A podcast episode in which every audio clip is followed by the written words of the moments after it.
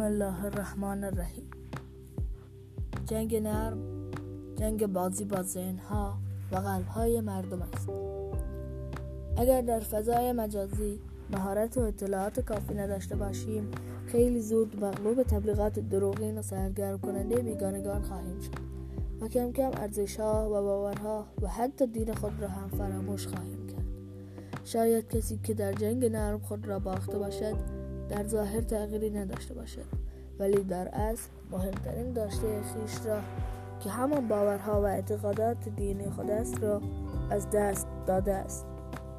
و شخصی که این ارزشها و باورها را از دست داده باشد به راحتی به هر سو کشیده خواهد شد.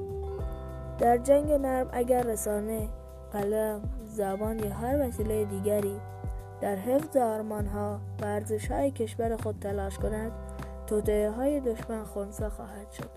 ولی اگر همان رسانه قلم و زبان تلاشی برای حفظ ارزش ها و آرمان های کشور خود نکند یعنی ارزش ها و باورها و فرهنگ های غربی را ترویج و تبلیغ کرده است. و ناخواسته سرباز دشمن کشورش شده است. ما دانش آموزان و دانشجویان سربازان جنگ نرم هستیم. ما زمانی که وارد فضای مجازی می شویم باید کاملا هوشیار بوده تا بتوانیم با این جنگ نرم مبارزه کنیم.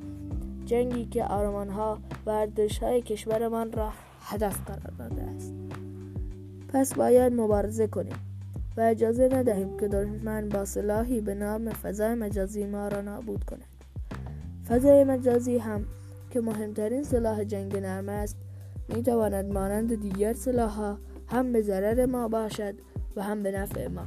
و چه خوب است که بتوانیم از این سلاح به خوبی و در جهت حفظ آرمانها و ارزشهای کشور خود استفاده کنیم.